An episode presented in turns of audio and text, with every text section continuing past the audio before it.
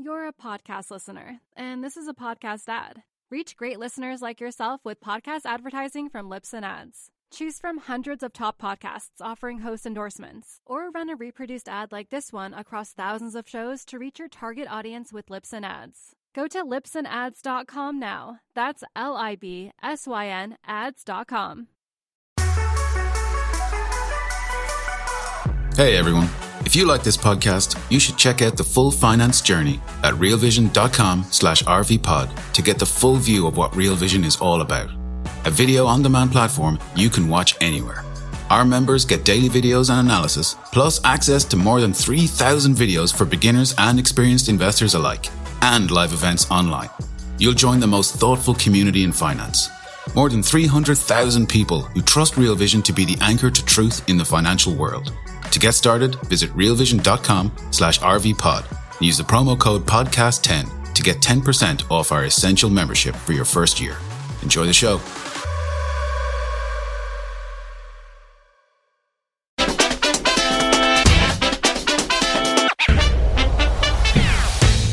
Hi, everyone, and welcome to the Real Vision Daily Briefing. I'm Andreas Larsen from Real Vision, sending to you live Thursday, August 18th. Who is buying tech stocks? That is the question of the day after a big rally in the NASDAQ index over the past month or so. And uh, with me today to answer that question, we've invited an old friend of the show, Tommy Thornton from the hedge fund Telemetry. Tommy, it's uh, really good to see you again. How are you? I'm doing great. Nice to see you. Um, good question. Who's buying tech stocks? Yeah. Those are all in rage right now. Let's do it. First things first, Tommy. Um, it's obviously a very tricky question to answer, or maybe not, but who is buying the tech stocks right now? Well, people were underweight tech stocks. They were underweight all stocks in June. And in the last Bank of America fund manager survey, uh, they said that they saw the highest increase in inflows into the tech sector, mainly mega cap. And so I think that makes a lot of sense. On top of it, if you go back into early June, there were a couple down gap days that was it was just brutal. Those days had the highest percentage of shorting that many of the prime brokers have ever seen. So once we've lifted above those levels, I think all the shorts that they just had to cover and capitulate, and that's what's been happening. If we look at the positioning right now, I think we can bring up a chart, Brian, uh, showing the positioning in S&P 500 E-minis, for example. Um, the latest data point still um, sort of reveals a short position in the future space. Uh, what's your assessment of the current positioning, Tommy? Well, one of the problems with commitment of traders positioning is that there's a lot of ways to buy or sell a particular asset with many markets. And when i say that let's say the s&p you can buy spies you can buy s&p futures you can do a lot of different ways of getting exposure. So i think there's a lot of people that are short the futures and possibly um, long assets like tech, uh, hedging it out that way. So that it's not necessarily the concern that that I would have saying, "Oh, I'm short the market." Um, not at all, because I'm more concerned about the amount of short interest uh, overall in the market. I also look at put call ratios uh, on individual stocks, on ETFs, and there's been heavy call buying coming back. You've had heavy covering and we've seen it and i think that that's a risk because if let's just say there's some bad news and there's plenty of catalysts coming up in the next couple weeks you have jackson hole you've got jobs data you've got a cpi coming out and that to me any of those could be a risk for the market. Uh, one other risk and we, we talked about this earlier the energy market if you have a hurricane, you could see a supply shock that could spike energy prices again. Yeah. And we obviously enter hurricane season right now. Uh, but uh, Tommy, if we look at your positioning, um, can you elaborate uh, a bit on, on how you've positioned into the autumn here uh, in in equities? Right. Well, I've been really fortunate this year because I've talked about being tactically long and short at different times. And um, I will be quite honest and say that I am net short. I have a lot of shorts, or not all, but many shorts that I started shorting prematurely, not disastrous, but I'm holding them in the red and it's not necessarily fun, but I feel like this bounce is going to start to wane, especially with the seasonality and those catalysts coming up, which I think that the market's way ahead of itself. If we look at the um, sector performance across the uh, US equity market, I think we can throw up a, a table with the recent performance across various sectors. Uh, and obviously, tech has been forming, uh, been performing like crazy over the past 20 trading days or so. But energy is actually doing pretty well uh, also. Uh, I know you have a pretty constructive view on uh, on at least various pockets of, of the energy sector. can you please elaborate a bit on that, Tommy, in in relation to the recent performance?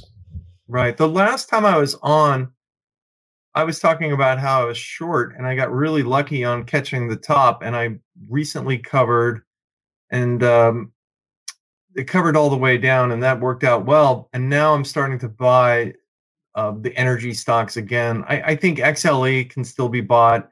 I have positions in Apache, Halliburton, uh, things that I could identify with DeMark buy countdown 13s that were starting to show up. It's still not a perfect bottom, in my opinion, because this might have been either the first or the third wave down of five. So I think in the whole theater of this market, we're probably going to see a lower high bounce in energy and then fail and go below. And that's sort of a recession playbook. And I do think a recession is on the horizon.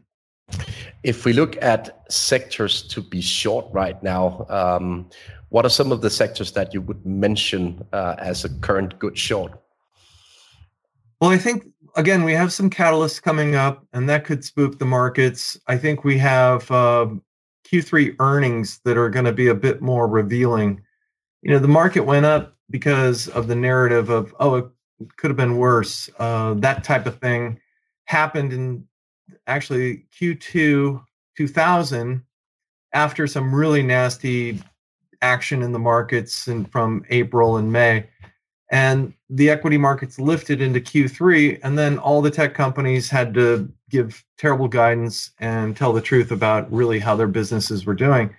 And I think this last quarter, there were a lot of tech companies that were able to basically make their numbers. They there's some the big ones can basically pull a lot of different levers to make their numbers. They weren't necessarily great. You know, Apple's growing at around 6% a year. It's trading a little over 25 times earnings. I mean, look, they're the greatest company in the world, but that's not necessarily great growth. And they have a glut of phones. You've heard a lot of semiconductor companies give guidance that's just awful Micron, Nvidia, I think AMD is going to have to tell the truth eventually. Intel has been continuously telling the truth. And that I think is really important. So the market's ignored a lot of this because we've got this momentum, there's a FOMO happening. And I think that uh, the truth will come out in Q3 earnings. If we look at home builders, um, last time we spoke, Tommy, on, on the Real Vision Daily Briefing, uh, you talked about uh, your daughter buying a house or at least looking for a house. Um, what's your take on home builders and the whole uh, sentiment in, in, in uh, the real estate market right now? Right. I, I think the real estate market's cooling. Uh, we've had six months of declines on uh, sales. we saw that data today. higher interest rates definitely putting a crimp into the housing market. My daughter did buy a house. She paid under ask.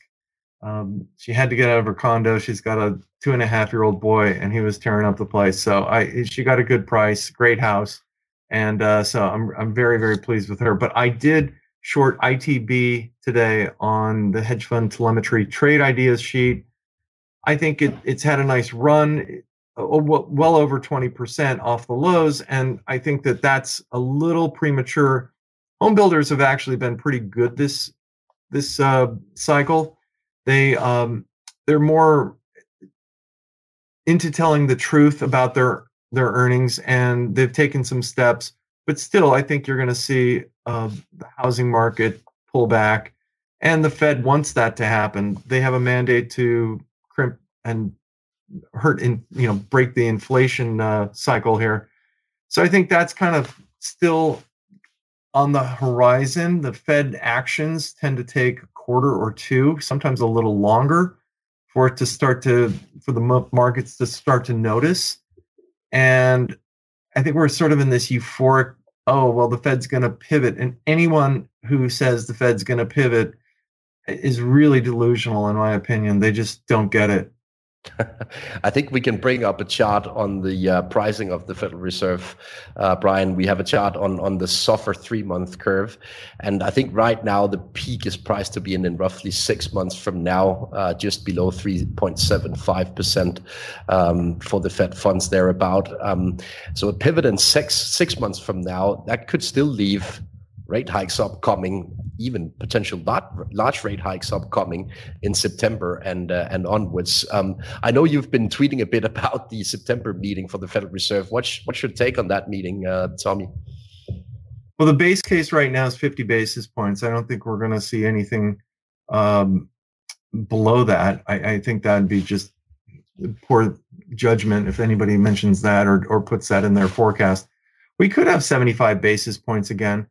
Uh, I think the Fed will do 50, but the the problem that I think the Fed has is that if inflation is at eight and a half percent and you're talking 3.7 percent, I, I think that you have to start to think. Well, Powell, Powell said something really really stupid at the last meeting. He he's talking about getting to a neutral. They're getting to a neutral rate.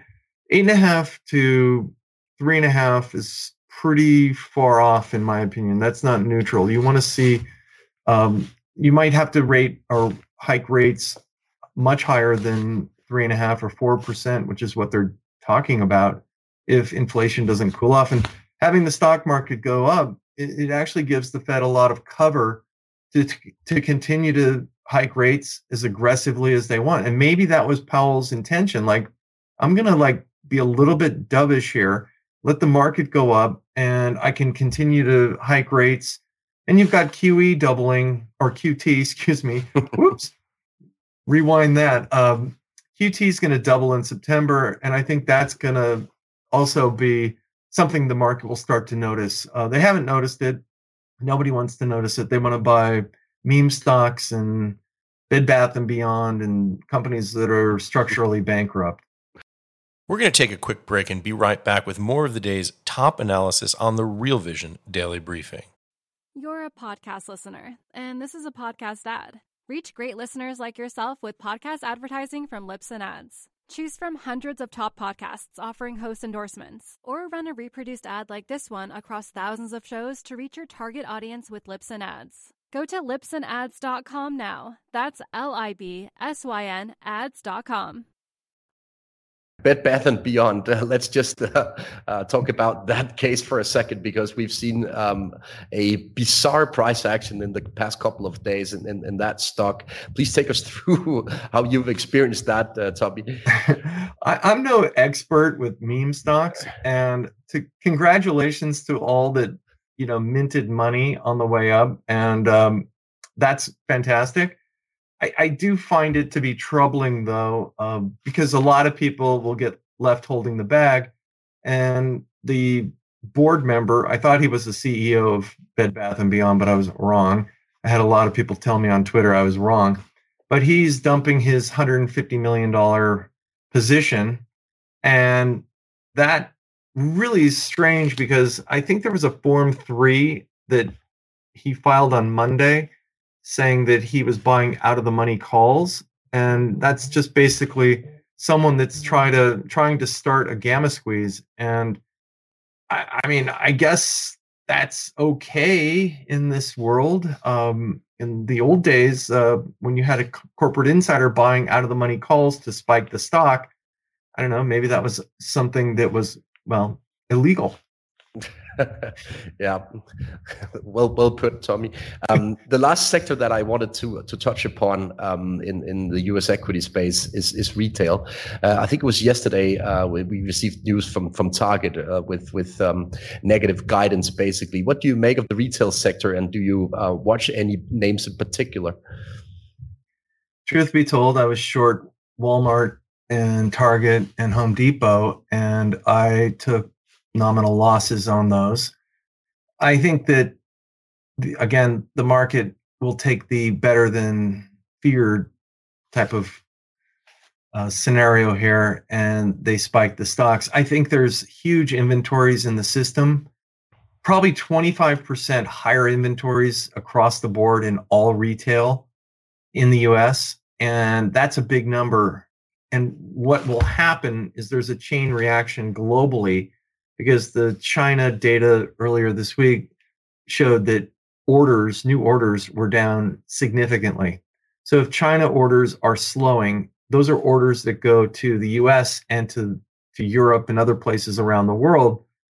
That's not a good sign. And if there still are heavy inventories at these retailers, you know, we're heading into the holiday season, and if orders are down, they're going to be real lean or be real cautious going into the holidays. So I look, I think that I, I sort of was nicked a little bit on those recently, um, but there's still a big problem with inventories, and I think the market eventually will start to catch on. It's going to hit margins, and I think that's another thing. Inventories are also very high in semiconductors, and semiconductors go into just basically everything that you can look at in the economy. And if the semi space is weak, then you've got a problem. I wanted to play a soundbite for you, Tommy, in relation uh, to the debate on when to go short a uh, bubble. It's from a debate between uh, Ash Bennington and Rob Arnott, um, airing today at the Real Vision uh, platform. So let's listen to the soundbite and uh, get back to that debate. Now, the trick is be careful about betting against bubbles. You don't have to own them, but shorting them is very dangerous. The most extreme bubble I've ever seen in the data was Zimbabwe during their hyperinflation. As you came into the summer of 2008, the Zimbabwe currency, you could see that the currency was in meltdown. You might very well say, I don't want to own stocks in this kind of crazy environment. Uh, I'm going to short sell the Zimbabwe stock market. But it's a very volatile market. I'm only going to do it with 2% of my net worth. A little tiny bet. All right. Over the next six weeks, their currency fell tenfold. Their stock market rose 500 fold in Zimbabwe dollar terms, meaning 50 fold in US dollar terms. Your 2% short position just wiped you out. Your net worth is gone. Eight weeks later, their currency fell another hundredfold, their stock market crashed, and for all intents and purposes went to zero and stopped trading. You would have been right, but bankrupt. So be careful about get, betting against bubbles because the natural next step in a bubble is up, not down. The entire interview is available today at the Real Vision platform for Essential Plus and uh, Pro subscribers. The title of the interview is, by the way, What Are They Smoking on Wall Street? What a cliffhanger, Tommy. Uh, but uh, back to you and, and, and your thought process when you decide to, to short equities in general. I don't know whether you prefer to answer that question rather than what they're smoking on Wall Street. Yeah, that that interview was a little uh, that snippet was a little mind-boggling to me. Um, first of all, if you're going to short something, uh, and I, am all fine shorting things, try not to short things that are completely obvious. And and that I think is the most important thing. Um, make sure you're not shorting into something where everybody else in the world is short. And if you're wrong, you don't have to lose all your money being short and exit quicker than losing all your money. That's just the fact. You have to have risk management. You have to size right. And for me, I like to find ideas after shorts cover. I think it's right now is a pretty good time. Now we've seen a lot of shorts cover, and that will create a vacuum if there is any bad news because the shorts are the natural buyer, and if they're gone, uh, it could go things could drop a little bit more than uh, than expected. So that that's those are little things that I like to do when I'm when I'm looking for a short. And again, don't short Bed Bath and Beyond when the float is 44% of the float is short. It just no, you don't do something like that. Is even if it's the most obvious thing in the world, don't do something like that. It just makes no sense. You could be a hero, but the odds are against you when you when you try and do something like that. I'd, I'd take the other side of that trade and go along anytime when I see a real high short interest. Uh, do you have like a checklist that you go through uh, before you decide to go net short on an on a single stock or um, on on a net net basis on the entire equity market? Yeah, absolutely. I, I I look at a lot of different factors. Uh, one of the main things I look at are DeMark indicators for exhaustion signals. Um, it's the same thing on the downside when I want to buy something. As far as on the upside, I look at internal indicators uh, to look at which way where the market is. And one thing that is really important, and a lot of people have talked about this, 50% is the sector that it's in, 30% is the individual stock, and then oh, excuse me, the market, and then 20% is the individual stock. So I like to find sectors that get overbought or oversold, and then I can shoot against them.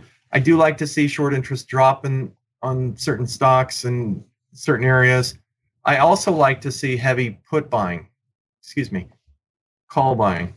Um, you know, I'm trying to back and forth, long short manager. Um, I like to see heavy call buying uh, at because most of the time people are buying calls. The heavy call buying happens at tops, and I can demonstrate that a hundred times. And when you see people on CNBC and they're talking about the smart money buying calls and something, really ask yourself how good are those guys and why are they telling me now with the stocks at the highs? It just makes no sense. And the same thing is when you're when you see heavy put buying um, you, you could cause a put squeeze, which is essentially a short squeeze because people have to get out of those puts if the stock starts to lift. So those are little checklist things that I do, and try and risk manage, keep my size appropriate. If I have a high conviction, I'll put the max size. For me, is five percent. And I'll maybe start with two percent, maybe add a little here and there, um, but I try to keep myself diversified. We're going to take another quick break and be right back with more of the day's top analysis on the Real Vision Daily Briefing. You're a podcast listener, and this is a podcast ad. Reach great listeners like yourself with podcast advertising from Libsyn Ads. Choose from hundreds of top podcasts offering host endorsements, or run a reproduced ad like this one across thousands of shows to reach your target audience with Libsyn Ads. Go to libsynads.com now. That's L I B S Y N ads.com.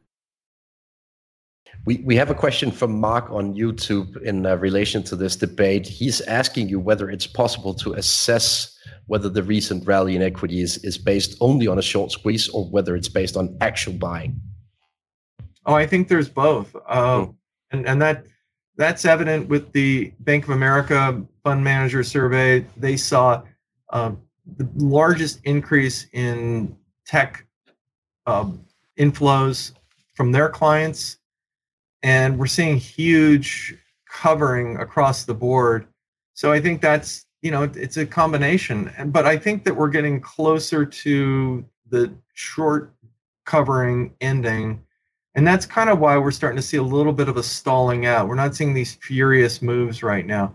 And I think there's a lot of people that are hesitant to get back in on the short side because of the FOMO, of the moves we've had, and they just don't want to get caught out. But the Fed's still there. They're still going. There's a lag effect with the hikes that they've already done. QT doubles. Earnings are going to start to soften, and we're going into a recession. And I, you know, look, when people say that you're, you know, going into a, it's going to be a soft landing or a mild recession, you know, that's that's like saying you're half pregnant. You know, it's you, you either are in a recession or you're not, and it definitely hurts. Unemployment is at three and a half percent right now, people. The Fed's not pivoting at three and a half percent. And just keep in mind, when the Fed has pivoted, or unemployment has continued to go up. So when we have unemployment start to go up, it's not a one quarter thing. It is a two to maybe four quarter type of scenario.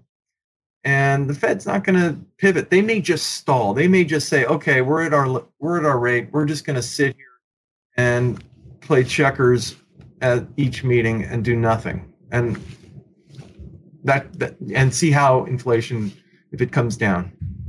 Uh, we have another question uh, for you, Tommy, uh, from from Bo. Uh, he's asking you whether a lot of what we've been seeing recently could be attributed to trading under 40. Um, his fear is that at this point there is a few generations in the market that know nothing more than the Fed riding in on their white horse when markets go south. I don't think I should answer that one. You should, Tommy. well, I was I, I was young um, before, and um, you know, like five decades ago now. Here's the thing: you, you sort of learn as you go in the markets, and you learn by watching risk develop. And look, I haven't been a market participant when we've had inflation at these levels, and I've never seen the Fed tighten as sharply as they have. I've seen the Fed tighten, but not like this. And I know there's a lag time. And I've dismissed in my career some of the aspects of what the Fed's done. And I learned from my mistakes. So I think there's a lot of people that take risk for granted. And considering the carnage that we have seen in the market in the last year in so many asset classes, uh, some something tells me that really people haven't learned enough about how to respect risk, how to manage money properly, and yeah, maybe it's the younger crowd that wants to you know push it and they see green and they buy and you know my main thing is diversify keep your sizing right and take profits uh, early and often and doing by doing that you're going to have a profitable portfolio. But don't get dogmatic. And if things go turn into the red, don't don't start thinking um, I'm a long-term investor in a lot of these things. Because if we do go into a recession, uh, markets don't usually do well, and they usually don't turn around uh, that soon. And there's a lot of companies in recessions and tech bubbles that go under and some of the best companies that we saw in the late 90s 2000 uh, where are they now and there are a lot of them that went under. The largest tech company in canada the largest company in canada nortel networks which was like a cisco networking company went under. Okay? So things can happen. Lucent that was a huge company spinoff of at&t dead. Okay so you have to be respectful of the market and the risks that are associated because we really haven't seen anything like I've seen in the past when things get really ugly. We, we've received a bunch of questions uh, on the so-called DeMark indicators, um, and we have one very specific uh, question in relation to the uh, recent signals uh, from the DeMark indicators on megatech stocks and the major indices. Do you have sort of the broad picture uh, uh, of that, Tommy, for us? Right. The um so what what we've seen in the on the S&P is we've seen a um, DeMark sell setup 9 which turned into a sequential and the sequential is a continuation of the first 9 bars um, moving higher. I'm just being very broad right now. So there is the potential on the S&P that we could continue higher to get the full Countdown 13 exhaustion. You'll probably see me on Twitter put that out. But in March, we had a very similar type pattern and we reversed after that nine. And the Countdown 13s can cancel if we do get a reversal down. So I, I think that there's the possibility of that. one of the things I'm also looking at, and I think it's really important for people to look at, is look at a weekly chart. We've had one move down uh, and bounced, and then we made a lower low, which is wave three, and now we're making uh, another bounce. And I think that'll be another lower low, wave four, and then ultimately we'll drop through the recent lows in the 3500 right around there and go go even lower.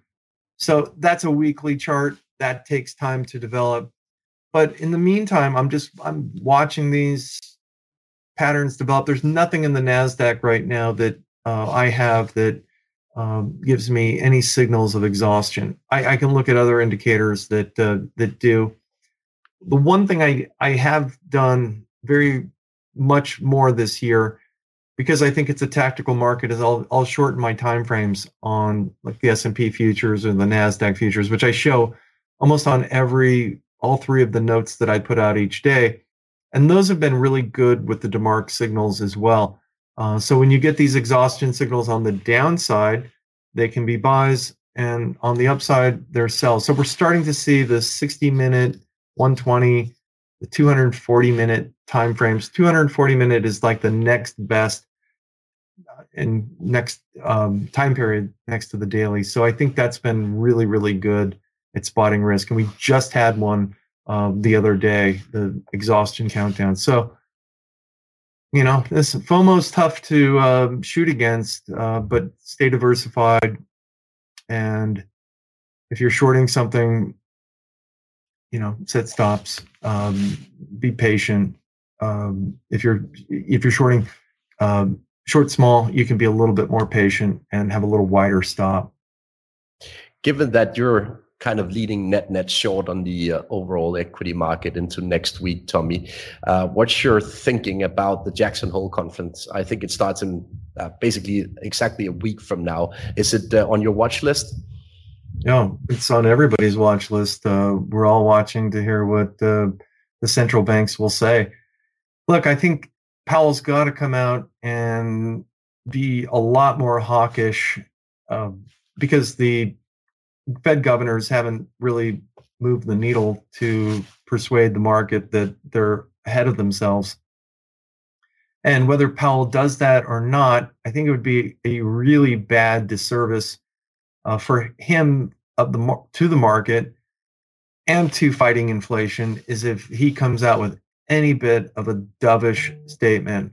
Sure, they're data dependent. Sure, but look, you're at eight and a half percent inflation right now. They want to get to two percent. It's not going to drop overnight, and it's not going to drop if the stock market is nearing all-time highs. That's a fact, and I don't think the Fed cares at all about the stock market. I think they get cover to uh, hike rates when the market's up. I mean, because look, if the market went down to three thousand, the he the Fed would have tons of pressure to reverse policy, but they don't have any pressure right now to reverse policy of three and a half percent or unemployment and the S&P 4400 you know it's it, it, going bonkers again. So i think the best thing that he could do is be as hawkish as possible. If the market ignores it well I, I, I don't know what to say. I think that's the perfect conclusion of the uh, Real Vision daily briefing today, Tommy. Uh, you know, I've made it my trademark to always conclude the daily briefing with a meme.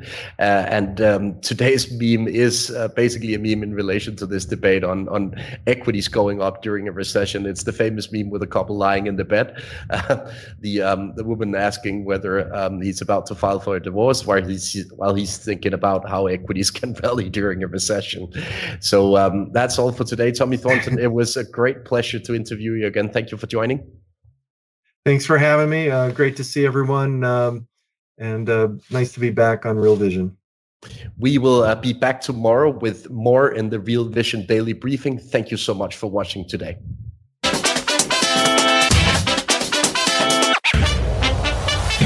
What's up, revolutionaries? Thanks for tuning in to the Real Vision Daily Briefing. For more content like this, head over to realvision.com and get unfiltered access to the very best, brightest, and biggest names in finance. You're a podcast listener, and this is a podcast ad. Reach great listeners like yourself with podcast advertising from Libsyn Ads. Choose from hundreds of top podcasts offering host endorsements, or run a reproduced ad like this one across thousands of shows to reach your target audience with Libsyn Ads. Go to libsynads.com now. That's L I B S Y N ads.com.